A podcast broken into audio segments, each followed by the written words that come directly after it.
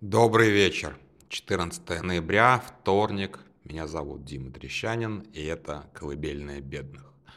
Очень хочется вслед за Смирновым а, порассуждать о санкциях, и, наверное, я, в общем-то, не удержусь от соблазна. А, я не, сразу же оговорюсь, я не считаю эту тему приоритетной. То есть для меня мои мигрантские проблемы – это мои мигрантские проблемы. Их много, а, они неприятные, они до войны не были приятными, мягко говоря. А, бюрократия на незнакомом тебе языке, вот это вот все. А, но по сравнению с тем, что происходит внутри России, а, то есть как бы очень легко чувствовать себя жертвой, как бы, в общем-то, выбравшись из э, действительно ситуации, где ты ничего не можешь поделать, где ты абсолютно не властен над своей судьбой, а, и где ты, в общем-то, сталкиваешься действительно скорее с дискомфортом и начинаешь, ну, вот ныть и жаловаться. Причем в таком типичном для русского национализма, на самом деле, ключе русских людей обижают. То есть вот то, все, пятое, десятое. Тут как бы давайте оговоримся честно, действительно русских людей обижает. А санкции, которые введены были в начале войны, дискриминационные, несправедливые, не, нерациональные и, самое главное, не работающие на свою цель, на результат. Почему так получилось? У меня есть относительно стройная теория, то есть как бы смотрел на то, как это происходит. А, начинается война, крупнейшая война в Европе, ну, как минимум с, с, с, со времен Югославии. А, сейчас мы понимаем, что еще более крупная, но это вот первые дни, когда только-только все начиналось, еще не совсем был понятен масштаб. А, и действительно, компании, не государства, компании вводили санкции против россиян, фактически лишая доступ к своим, доступа к своим услугам, по принципу, что мы можем вообще сделать? Что мы можем сделать? Да, это был, это был такое немножечко стадное, а, немножечко под давлением коллег, немножечко под давлением Украины, украинского общества, которое тоже хотело хоть как-то вот дотянуться до россиян, объяснить, что как бы что-то происходит не так, да. А, эти санкции ни в коем случае никак не били ни по правящей верхушке, а, ни по людям, которые непосредственно участвуют в войне. Все-таки в войне реально участвуют беднейшие, ну как бы не, не, нет, не беднейшие, все-таки у нас пока нет армии бомжей с дробовиками, ну это еще это следующее. Но вот как бы вот третья, четвертая Россия по классификации Зубаревич участвует в войне в основном и у этих людей нет э, ни модных западных сервисов, и никуда они особо не летали за границу. Может быть, кто-то раз в жизни был в, в какой-нибудь очень простой, очень попсовой поездке, автобусный тур, да, или что-нибудь вроде этого. А, и, в общем, да, и эти санкции все били мимо. А, в чем, собственно, была логика санкций? А, Смирнов абсолютно правильно говорит, что никто не разбирается в том, как устроена Россия. Я даже больше скажу, никто не обязан разбираться в том, как устроена Россия.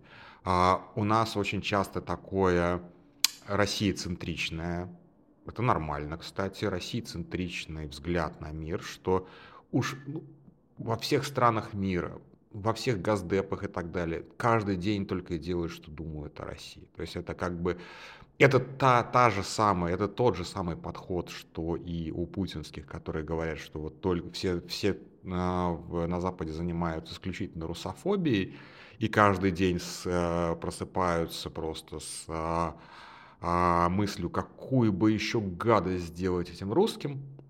А, а в среднем россиянин почему-то думает, что весь мир только и делает, что озабочен какими-то там проблемами России.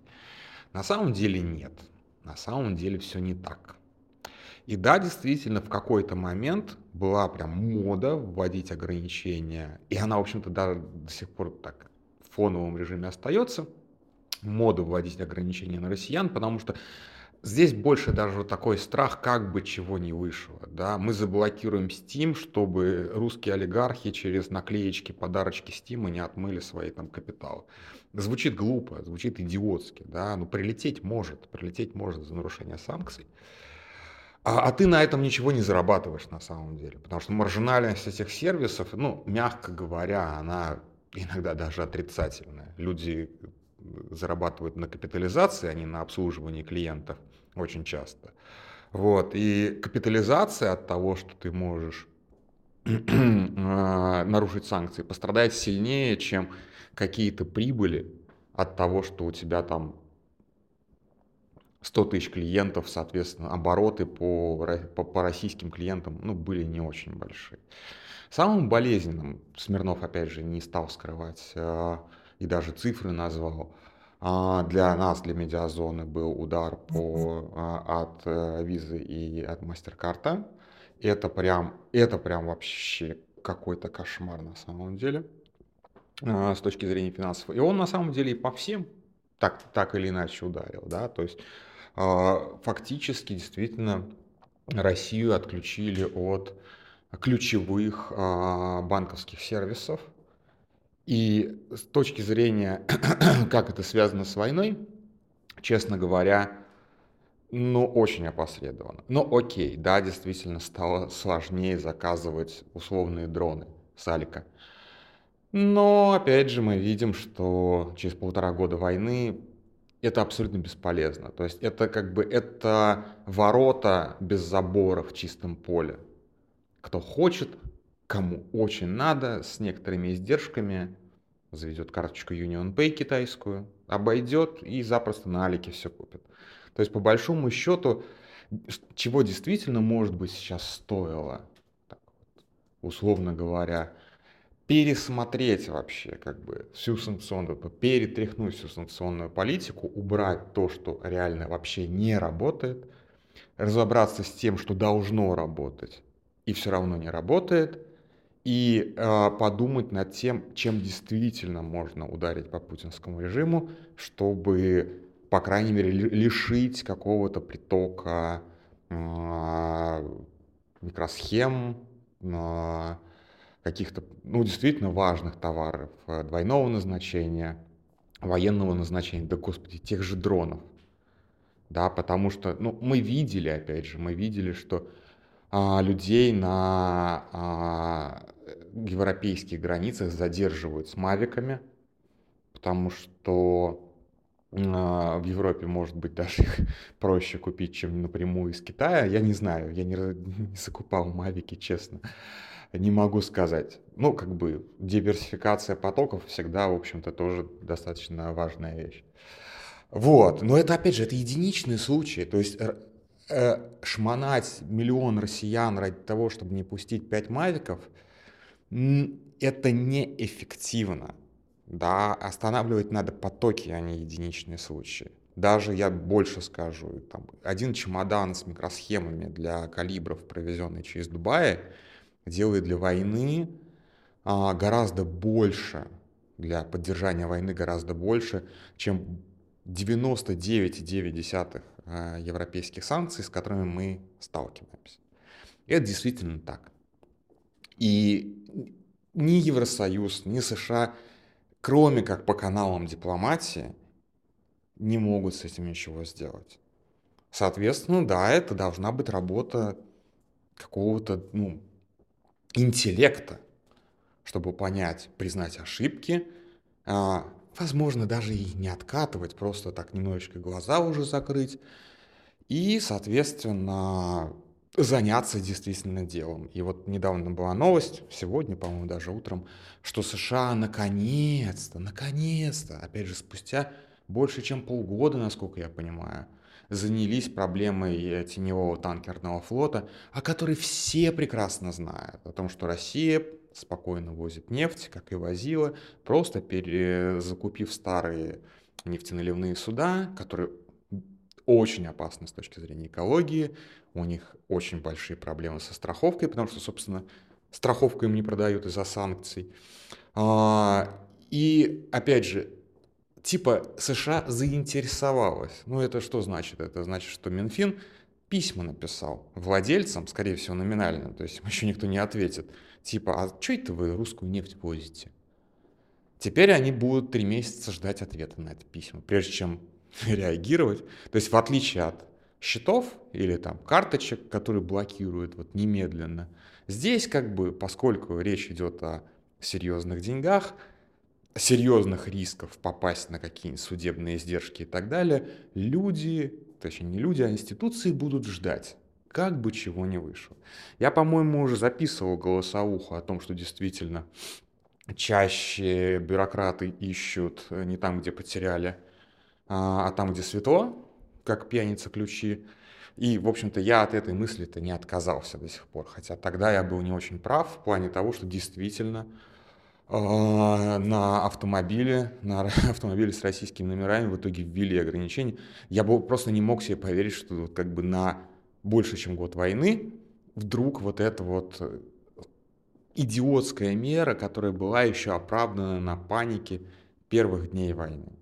Тем не менее, идиотские решения принимаются до сих пор, потому что настоящее решение принимать сложно, дорого, надо работать. Все то же самое, что я бы говорил 2-3 месяца назад. А, нужны штаты, нужны бюджеты, нужна в конце концов политическая воля. А ее на самом деле нет. И все это расползается по мелким акторам, по частным компаниям, которые сами себе хозяева и так далее. А, отдельно я хотел бы, наверное, все-таки пожаловаться, в э, стиле русских людей обижают, на Райфайзенбанк. Райфайзенбанк – это пиздец, ребята это просто полный пиздец. Вот эта контора, вот деятельность этой конторы нужно будет после войны расследовать примерно как расследовали нацистские пособ, пособников нацистов. То есть по большому счету Райфайзенбанк, насколько я понимаю, мое личное мнение на случай суда, вы, вы, вы, выполняет роль швейцарских банков а, во время Второй мировой войны. То есть буквально как бы золото Холокоста а, в сейфах понятно где. Вот, то есть это буквально так. То есть Райфайзенбанк а, в России зарабатывает невероятные деньги и не закрывает, точнее он там сильно прикрыл, там какие-то они все-таки ввели ограничения. А, это такое вот прям распахнутое, не окошечко, но форточка на запад, через которые, а, если не элиты, то около элиты выводили свои деньги, выводили наличность, выводили активы, так или иначе парковали их так в более-менее безопасной гавани. И ничего, как бы Райфайзенбанк в России работает. Я еще раз повторю, они, повторили, э, они получили рекордную прибыль. В это время Райфайзенбанк в Чехии, а это типа независимые юрлица, вы должны понимать, что эти самые банки в каждой стране это номинально абсолютно независимые друг от друга организации реально это большее, чем франшиза, у них там связь. Прям большая, чем франшиза. А, предупреждение о конфликте, конфликте интересов. У меня а, супруга когда-то работала в Райфе. А, так вот, в Чехии Райфайзенбанк просто не, не выдвигая никаких претензий, не предупреждая, точнее нет, предупреждая все-таки, где-то за 2-3 месяца, присылает письмо. Извините, но мы расторгаем с вами контракт. И все, ты не можешь его не обжаловать, ничего. У тебя может быть полный порядок с документами. Ты можешь жить а, в Чехии 10 лет, ну то есть как бы не имея гражданства, все равно там на а, постоянном месте жительства ты можешь жить просто, ты можешь вообще в принципе как бы совершеннолетним стать даже в а, Чехии, но при этом вдруг раз или в один момент лишиться, ну не в один момент, там, с предупреждением некоторым, лишиться счета. Почему? А вот так. И они закрыли, насколько я понимаю, больше 10 тысяч часов, э, счетов.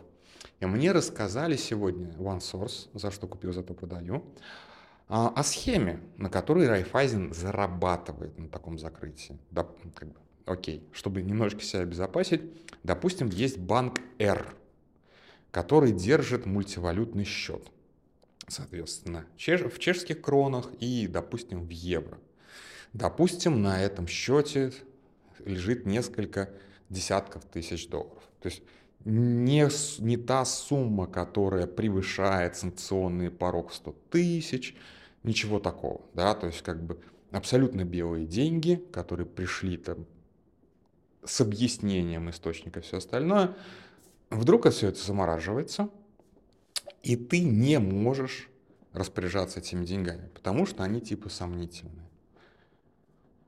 А потом через некоторое время эти деньги конвертируются через технический счет а, и переводятся в кроны. И вот кронами ты уже можешь распоряжаться и даже снимать. То есть к этим кронам почему-то претензий нет.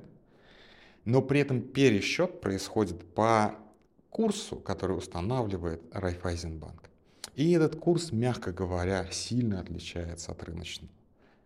Таким образом, было, условно говоря, а, 45 тысяч евро стало в кронах 40 тысяч евро. Не то, чтобы это большой заработок для Райфайзенбанка, но вы должны понимать, что Райфайзенбанк Чехии, он не очень большой. И это вот как бы, вот посмотрите, вот это действительно как бы русских людей обижают, нагибают, вот просто как бы. Зачем? Эти деньги куда пойдут? На поддержание ВСУ? Не смешите, что называется. Это абсолютная глупость. То есть вот так вот примерно выглядит, к сожалению, картина. А что с этим делать? Честно говоря, у меня какого-то рецепта нет, потому что объяснять кому-то, когда уже есть некоторая финансовая заинтересованность в этих санкциях, ну, мягко говоря, не очень хорошо. А, что делаем мы как журналисты? И в этом плане как бы медиазона не делает ничего, у нас нет соответствующих компетенций. А, спасибо большое коллегам, которые это делают. Я в первую очередь здесь отмечу важные истории, я э, отмечу агентства, они прям большие молодцы. Когда они расследуют, Миша Маглов со своим сканером, а когда они расследуют, каким образом именно а, российские провоенные какие-то а, про, про, провоенные бизнесмены или прямо участвующие в войне бизнесмены обходят санкции для того, чтобы поддерживать эту войну, и указывают европейским чиновникам, ребята, а вот как бы вы не там ищете, вы не то делаете, вот посмотрите, как это работает. Этим занимается СРП, большое им спасибо, прям большие молодцы. То есть по большому счету вот наша журналистская задача, увы, не медиазоновская, мы как бы, еще раз говорю, мы не умеем и вряд ли так быстро научимся этим заниматься. А, наша вот именно журналистская задача рассказывать и показывать о том, что а, санкции не работают, а, б, санкции обходят вот там, там, там и там. На самом деле это немножечко выглядит как а, добровольный помощник следователя – но учитывая, что эти, а, этот обход санкций не просто как бы обход санкций ради обхода санкций, ради того, чтобы съездить на курорт или еще что-нибудь, а это обход санкций для того, чтобы поддерживать войну, вот да, это прям очень хорошая задача, которой вот мои коллеги занимаются профессионально. Но не сказать, что эффективно в смысле того, что мы видели, как на расследование реагируют в России, да? Но я бы не сказал, что никак не реагирует.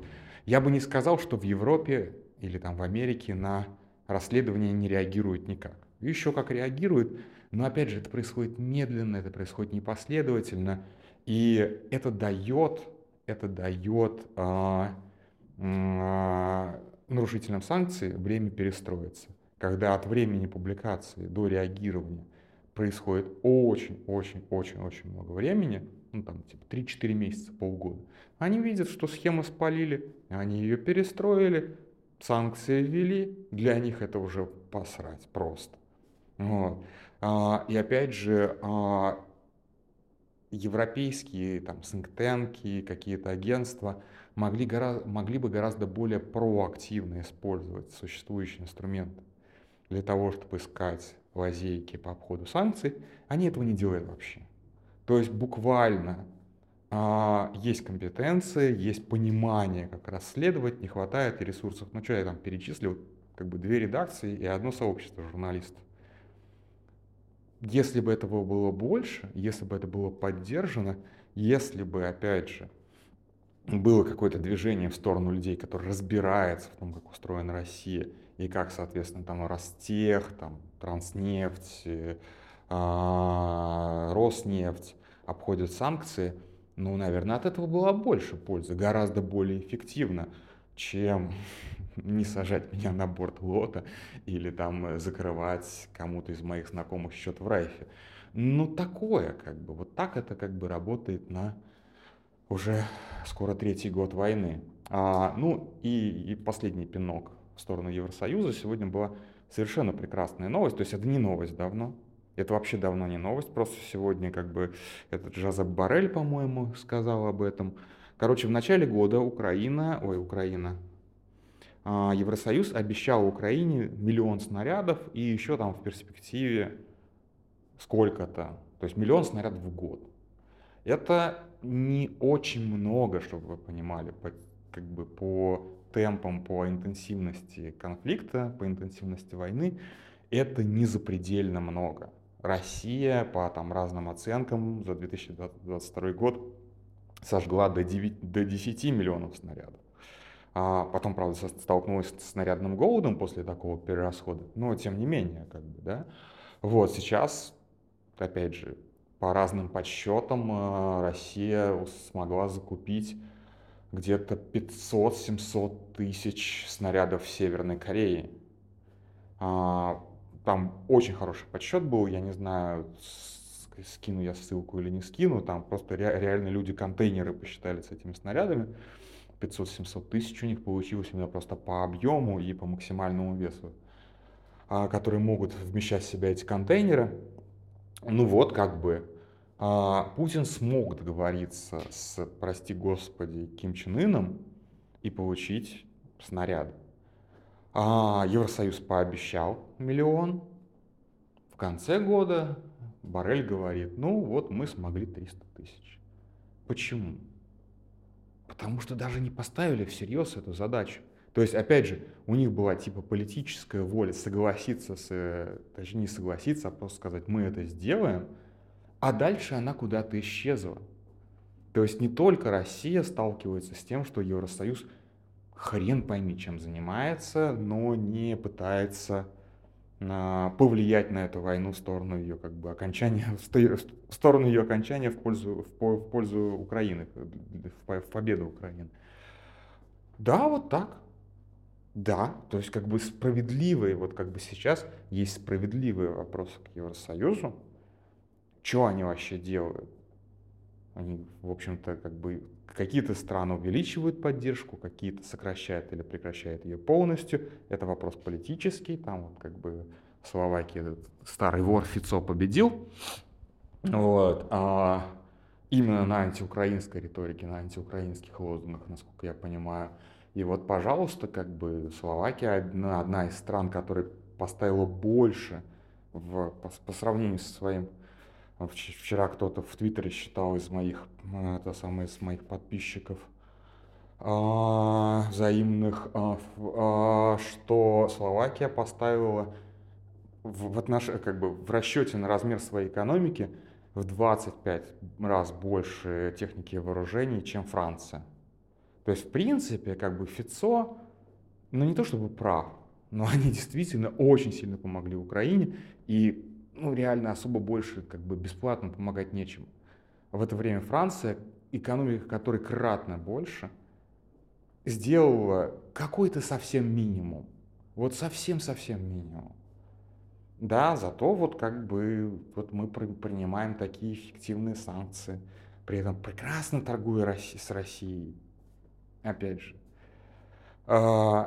Когда речь идет о деньгах, и тем более больших деньгах, более того, о высокой марже, когда можно заработать в там, 5-7 раз больше от обычной сделки, ну, ну, честно, ну, сразу найдутся люди, которые скажут, что война, не война, давайте продадим им эти микросхемы, давайте продадим им эти запчасти. Все это так работает, да. Опять же, я уже вспоминал про аферу э, Рейгановской, э, рейгановских времен Иран-Контрас. Ну вот как бы принципиальные враги захватывают заложников. Ну ничего, пожалуйста, вот вам запчасти для танков, ракеты, технологии, вот это все. Деньги очень нужны а для не очень красивых операций. Так что в этом плане мир остается, конечно же, непрозрачным, лицемерным, обещающим заведомо невыполнимые вещи а, и, к сожалению, работающим, работающим не а, на решение проблемы, а на делание вид, что мы решаем эту проблему. Пообещать миллион снарядов легко, пообещать разрушить российскую экономику легко, но на самом деле усилия уходят не туда, усилия уходят э, неэффективно, при этом изображается очень много бурной деятельности, а по факту мы видим, что обещание Украине выполнено на треть, а обещание остановить путинскую машину, э, военную машину не выполнено вообще никак. Вот так вот, достаточно все грустно. Очень много у меня вопросов и претензий накопилось к англосаксам, к западному миру. Ребят, как бы так, так дела не делаются. Вот серьезно. Надо немножечко, как бы, опять же, к кому я обращаюсь. А, все-таки, как бы, если так дальше пойдет, то действительно и россияне, в общем-то, не будут позитивно настроены к западному миру а, я имею в виду россияне, которые против Путина, и Украина не получит жизненно важной поддержки, и в итоге, я не думаю, что, кстати, проиграет войну, но дойдет до того, что конфликт а, ну, останется в той стадии, в которой он есть, где а, шаг вперед, два шага назад, причем обе стороны. Ладно, уже почти 30 минут, что-то я прям грустно мне стало. Хотел сегодня веселую голосовуху на самом деле записать, а вот Смирнов, Смирнова послушал и как-то прям расстроился. На этом все. Спокойной ночи, до завтра. Завтра, надеюсь, ничего экстренного не случится и реально про веселое расскажу. Но тоже буду ругать Европу и Чехию. Спокойной ночи.